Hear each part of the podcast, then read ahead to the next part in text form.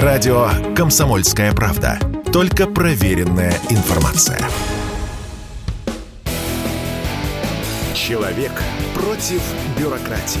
Программа «Гражданская оборона» Владимира Варсовина. Ну давайте не забывать, что майские праздники. Ну при всем при том, майские праздники, дача, э, солнце, желание куда-нибудь поехать, желание уже немножко отрешиться от этого, э, в чем мы застряли. Э, поэтому сегодняшняя тема передачи будет одновременно пусть и политической, пусть и общественной, но все-таки э, такой расслабляющий, с желанием все-таки куда-то уехать.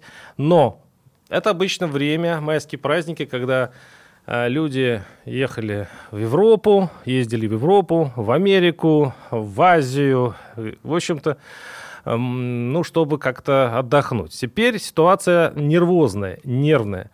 Э, и те, кто сейчас неуверенно топчется у дверей Э, турфирм, размышляя, купить, не купить тур. Ведь, с одной стороны, вроде пока и деньги есть, и, в общем-то, хочется, пока, они не обесценились, их во что-то вложить. Но, с другой стороны, а что будет там, вот за, нашим родительским домом, да, за этими границами России? Как примут нас сейчас там? И стоит ли, вот тема нашей передачи, э, тема все-таки нервная, несмотря ни на что, но давайте или развеем сомнения, или хотя бы подготовимся к тому, что нас ожидает. У нас сейчас в моей, э, в моей виртуальной студии э, Ростислав Мурзагулов, бывший российский чиновник, живет в Испании, кстати, в этом милом месте, где обычно отдыхали в довоенное время. Привет. Ростислав. Привет, Володь. Можно я тебя поправлю? Я чиновником был несчастных 4-5 лет из своей 20-летней карьеры. Все остальное время честно зарабатывал те деньги, на которые сейчас живу в Испании. Задевает тебя. Раньше тебя это не задевало. Ладно, хорошо. И да, вот... сейчас это клеймо, знаешь, такое жесткое здесь, как бы бывший российский чиновник. Я, вот, я выморал все из Фейсбука, что я где-то когда-то работал на государстве. Теперь буду знать. И Владимир Ильич Брутер, эксперт Международного института гуманитарно-политических исследований. Владимир Ильич, здравствуйте. Здравствуйте. Ростислав, давай начинай. Потому что там э, из Испании это понятнее. Вообще, сейчас существует такой класс, как рус, русский турист? А, нет, туристов русских практически не видно. Если раньше их было очень много, то сейчас встречаешь здесь русскоговорящих, э, это в основном россияне и украинцы, только те, кто давно здесь живут. Вот. И это, конечно, такая отдельная среда. Как бы здесь у этих людей друг с другом, как правило, все в порядке, по крайней мере, у тех, кто давно друг друга знает. То есть как бы у них нет какого-то выяснения отношений. А вот там, где э, встречаются как бы заново, да, вот эти два замечательных, я не шучу сейчас и не, не иронизирую народа, как бы, да, друг с другом, а, там возникают часто трения, вот, и я хочу сказать всем, кто собирается, например, куда-то поехать, то как бы есть там условно три градации, да, какой-то условной опасности, да.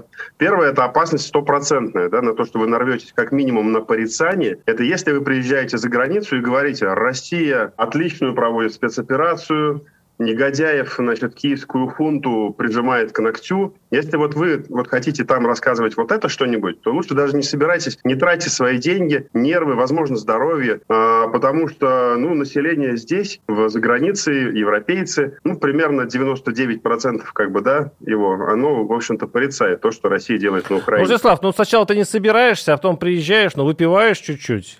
Сейчас говорят, О, в, да. Греции, в Греции сейчас бои идут между русскими и украинцами, украинцами, потому что одни кричат, э, значит, за Россию, другие «Живе Украина». И вот начинаются бои. Ну, я уж понимаю, что русский человек на отпуск, когда выезжает, и российский человек, да, вот, он все равно выпьет.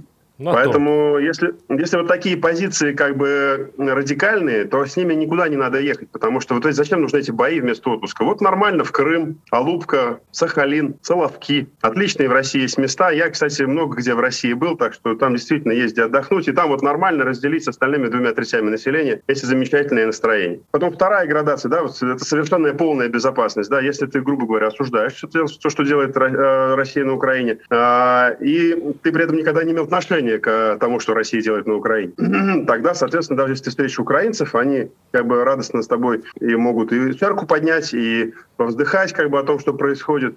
Вот. Это как бы вторая крайность, да? Вот. И третье, как бы, если, грубо говоря, и в принципе не в восторге от того, что как бы бомбы летят часто в мирных людей, да, значит, а, но при этом ты, ты как бы на позициях, ну все, наверное, не так однозначно, ну, наверное, там тоже какие-то причины были, да, то вот эта позиция, которая тоже, в принципе, как бы все, все больше и все чаще тоже порицаем. Поэтому, то есть вот в двух из трех как бы степенях, как бы, да, вот этого выбора, а, значит, не стоит никуда ехать. Да, а, у меня вопрос Владимиру Ильичу Брутеру, эксперту Международного института гуманитарных политических исследований. Зеленский э, недавно заявил, он э, заявил, точнее попросил правительство Турции, Египта и других э, курортов запретить русским туристам э, приезжать к ним.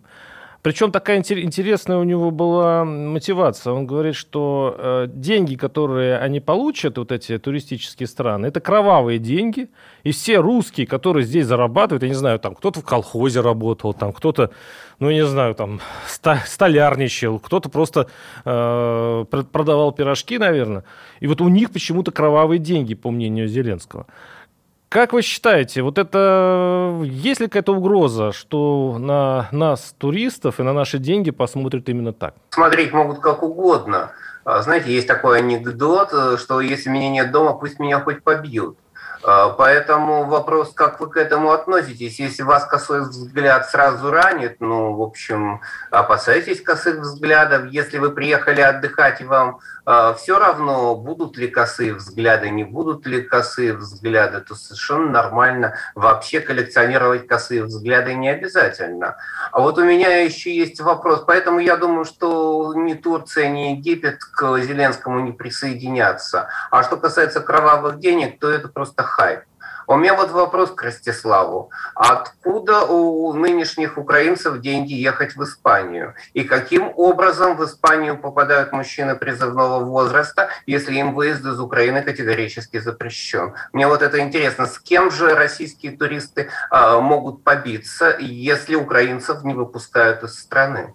Ну, а почему вы мне этот вопрос задаете? Я, ну, как бы, я, я, я же не работаю в украинских миграционных властях, я не работаю украинским пограничником, ну, я вообще украинцем не работаю. Говорите о том, что вот э, можно нарваться на стычку с украинцами. Откуда эти украинцы? Или не с украинцами? Я не знаю, откуда эти украинцы. Украинцев в Европе довольно много. Это люди, которые убегают от войны, люди, которые как бы а, у меня тоже были бы последние деньги, я бы на последние уехал, как бы, да, чтобы не э, убивать и не быть убитым. Как бы это ненормальное явление для человека. Украинцев, э, мужчин призывного возраста из страны не выпускают. То есть это Еще не... раз, я не работаю, Владимир Ильич, вы мой дорогой, в украинских пограничных ну, властях. Поэтому спросите украинских пограничников.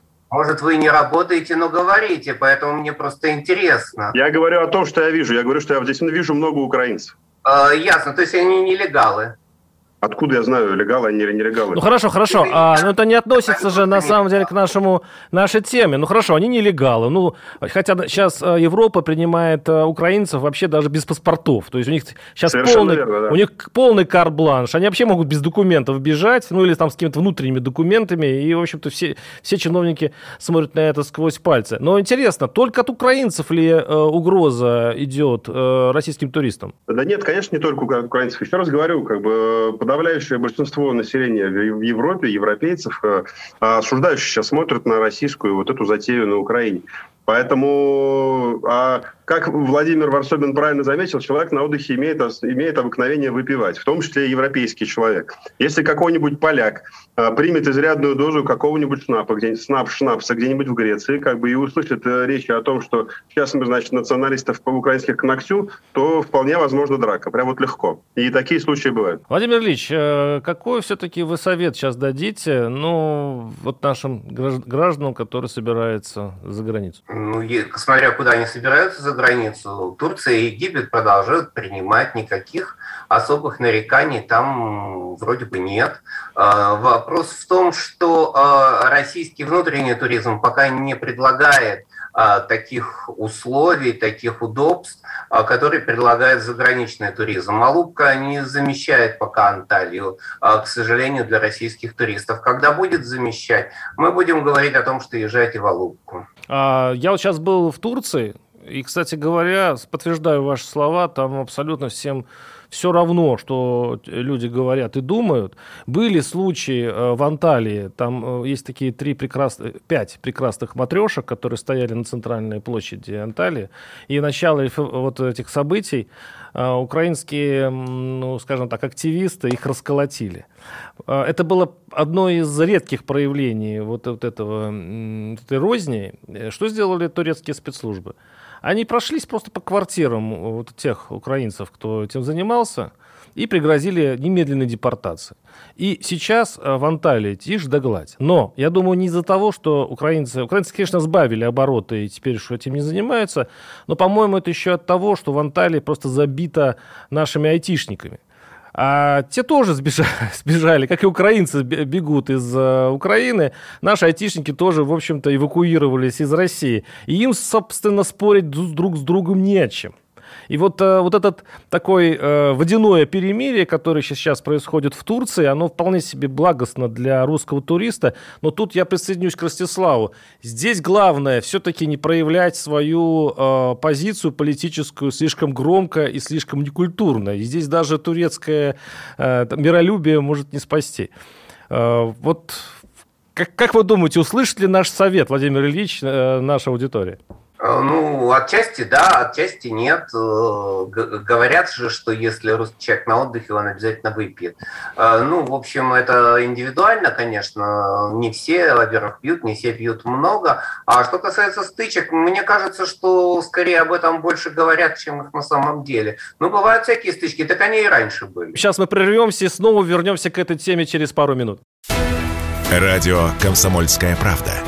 Никаких фейков только правда.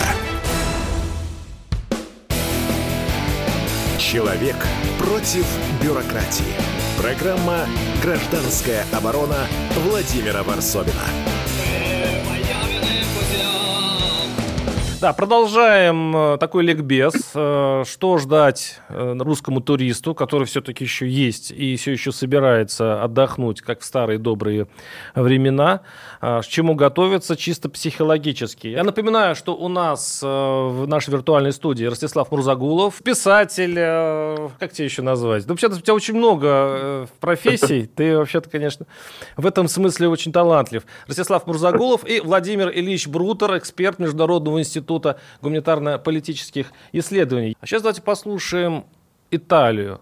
Там наш человек в Италии, бывший корреспондент «Комсомольской правды», уже давным-давно живущий там, а, вот так описывают вот эту атмосферу, которую она чувствует ежедневно.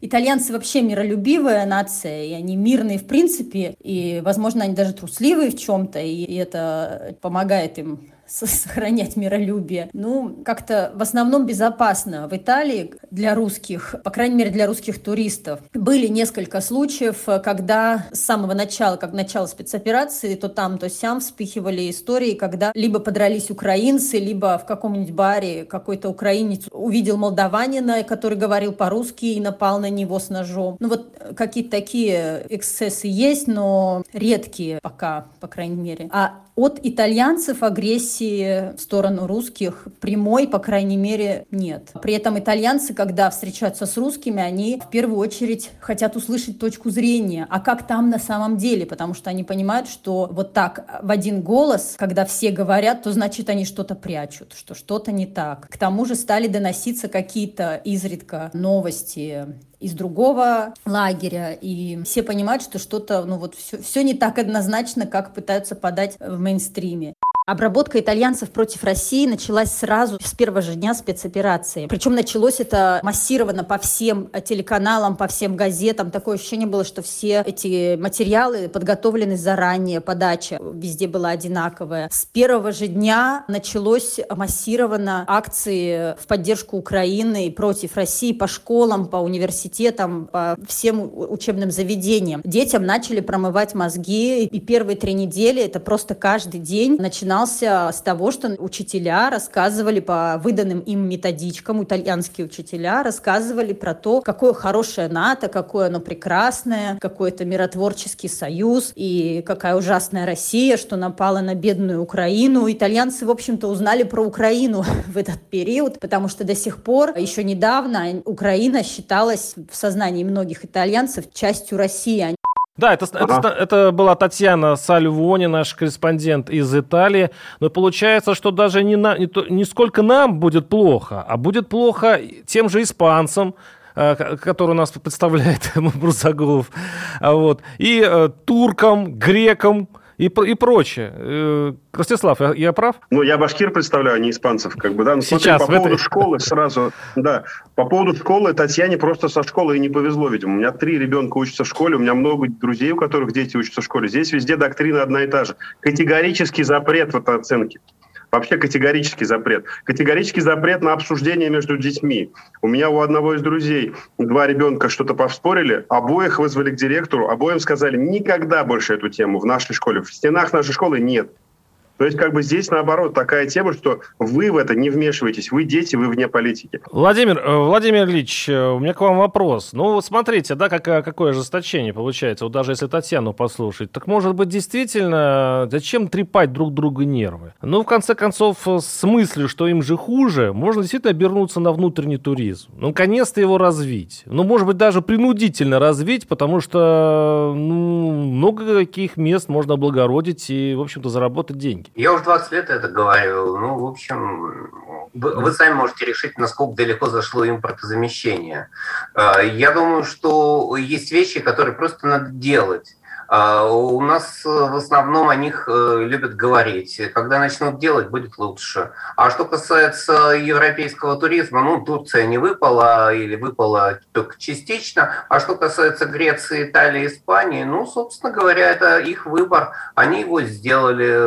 Пусть они с ним и живут. Ростислав, вот как вы ты это не любишь, но бывший чиновник, все-таки действительно реально, ну, вспоминая нашу действительность, э, все-таки возродить э, русский туризм? И что этому мешает? Вот на практическом деловом уровне. А, так все же, все же очень просто, Володь. Ты сам прекрасно знаешь эти ответы. Почему у нас вообще ничего не развито, кроме распределения ресурсов и как бы распределения денег от этих ресурсов по карманам, да? Как бы, собственно, когда у нас как бы вот это вот есть болезнь, как бы, да, когда у нас есть вот эта нефтяная труба, вокруг которой сидят как бы, да, элиты, а все остальные как бы сидят тихонечко как бы... Там бизнеса нигде нет, понимаешь? У нас как бы регули... зарегулированность такая там вот везде, что ниже этой нефтяной трубы, что у нас ничего не работает. У нас раньше, 10 лет назад, если я покупал радиостанцию, там, условно говоря, там, или там мои друзья, и она за несколько лет просто упорной работы в 10 раз вырастала в цене, как бы, да, то сейчас этого уже нет, потому что сейчас все радиостанции собраны в Москве в один медиахолдинг, принадлежащий замечательным одним людям, как бы, да, а здесь вот в, в Уфе, в моем родном городе, вокруг каждой, каждого малого бизнеса, как, как радиостанция, это малый бизнес, как бы, да, стоят 10 милиционеров с палками, 10 налоговиков, 10 всех остальных, которые работают по принципу, чтобы корова меньше ела и больше давала молока, ее же нужно кормить меньше, а доить больше. Ростислав, ну вот ты немножко... ничего не развивается. Твое, может быть, твое представление уже устарело. Сейчас как раз наше российское правительство и взяла курс на новый НЭП. И вот именно... Ах, какие они молодцы, Володя. Я просто буду счастлив. Я буду аплодировать стоя, если у них это получится. Но эту декларацию я слышу уже 15 лет. К сожалению, ничего не меняется. По-прежнему там нефтяная труба, и все ништяк. Яхты, вертолеты и все Владимир круто. Ильич, а как, вы считаете, по... все... как вы считаете, все-таки есть надежда все-таки, чтобы это проклятие нефтяной трубы ушло и а, людей освободили вот этого гнета? Или на самом деле у нас этот, вот этот гнет чиновников, это скорее такая отмазка для не очень предприимчивых людей, которые... Это как, все... том, это как в том советском анекдоте, Володь, когда слесаря посадили, да, за то, что он пришел в обком и сказал, вот, да тут всю систему надо менять. Ладно. Владимир Ильичу вопрос все-таки. А я думаю, что надежда есть всегда. Я хочу посмотреть. Э, мне это интересно. Я считаю, что активизация внутреннего бизнеса – это главный ключ э, к внутренним экономическим изменениям. Э, я всегда несколько скептично к этому отношусь соглашусь, потому что если не сделали на данный момент, то нет никакой гарантии, что сделают за следующий момент. А, давайте мы не будем а, предугадывать плохое, это и без нас сделают, посмотрим. А вопрос в том, что это нужно сделать э, давно, нужно делать сейчас, нужно делать все время. А что касается нефтяной трубы, я не думаю, что проблема только в нефтегазовой трубе. Да, и причем сейчас безвыходно будет. Ну, слушайте, не поедут люди в Испанию, не поедут они сейчас в Италию, не поедут они даже, возможно, и в Египет. И, кстати говоря, э, именно спрос будет рождать предложение. Но никуда не денемся мы от этих рыночных историй, э, рычагов, когда ну, будут создаваться гостинички, будут создаваться какие-то проекты, по которым люди будут зарабатывать деньги. Но это же все есть. Ростислав, я хочу, все-таки ты, ты из солнечной Испании все-таки не так мрачно смотрел на, на мою Россию. Я нахожусь здесь, и мне очень не, не хочется смотреть на нее как на совершенно приговоренную страну к чему-то ужасному. Это вот типичная гражданская оборона. Сейчас было в эфире, мы попытались э, рассказать нашим слушателям, все-таки стоит или не стоит. И знаете, мне даже в этом негативе э, видится что, э, правильность, потому что Давайте попробуем э, устроиться здесь, в России. Давайте попробуем создать уютный мир здесь. Нам, у нас нет вари- других, других вариантов. Давайте отдыхать тоже здесь. Давайте из негатив, этот негатив используем в пользу э, себя. Ну а что нам еще остается делать? Других вариантов нет. Спасибо вам огромное. С нами был э, Ростислав, Ростислав Мурзагулов, наш человек в Барселоне. Так, и Владимир Ильич Брутер, эксперт Международного института гуманитарных политических исследований. Спасибо вам, господа товарищи. До свидания. До свидания. Программа «Гражданская оборона» Владимира Варсовина.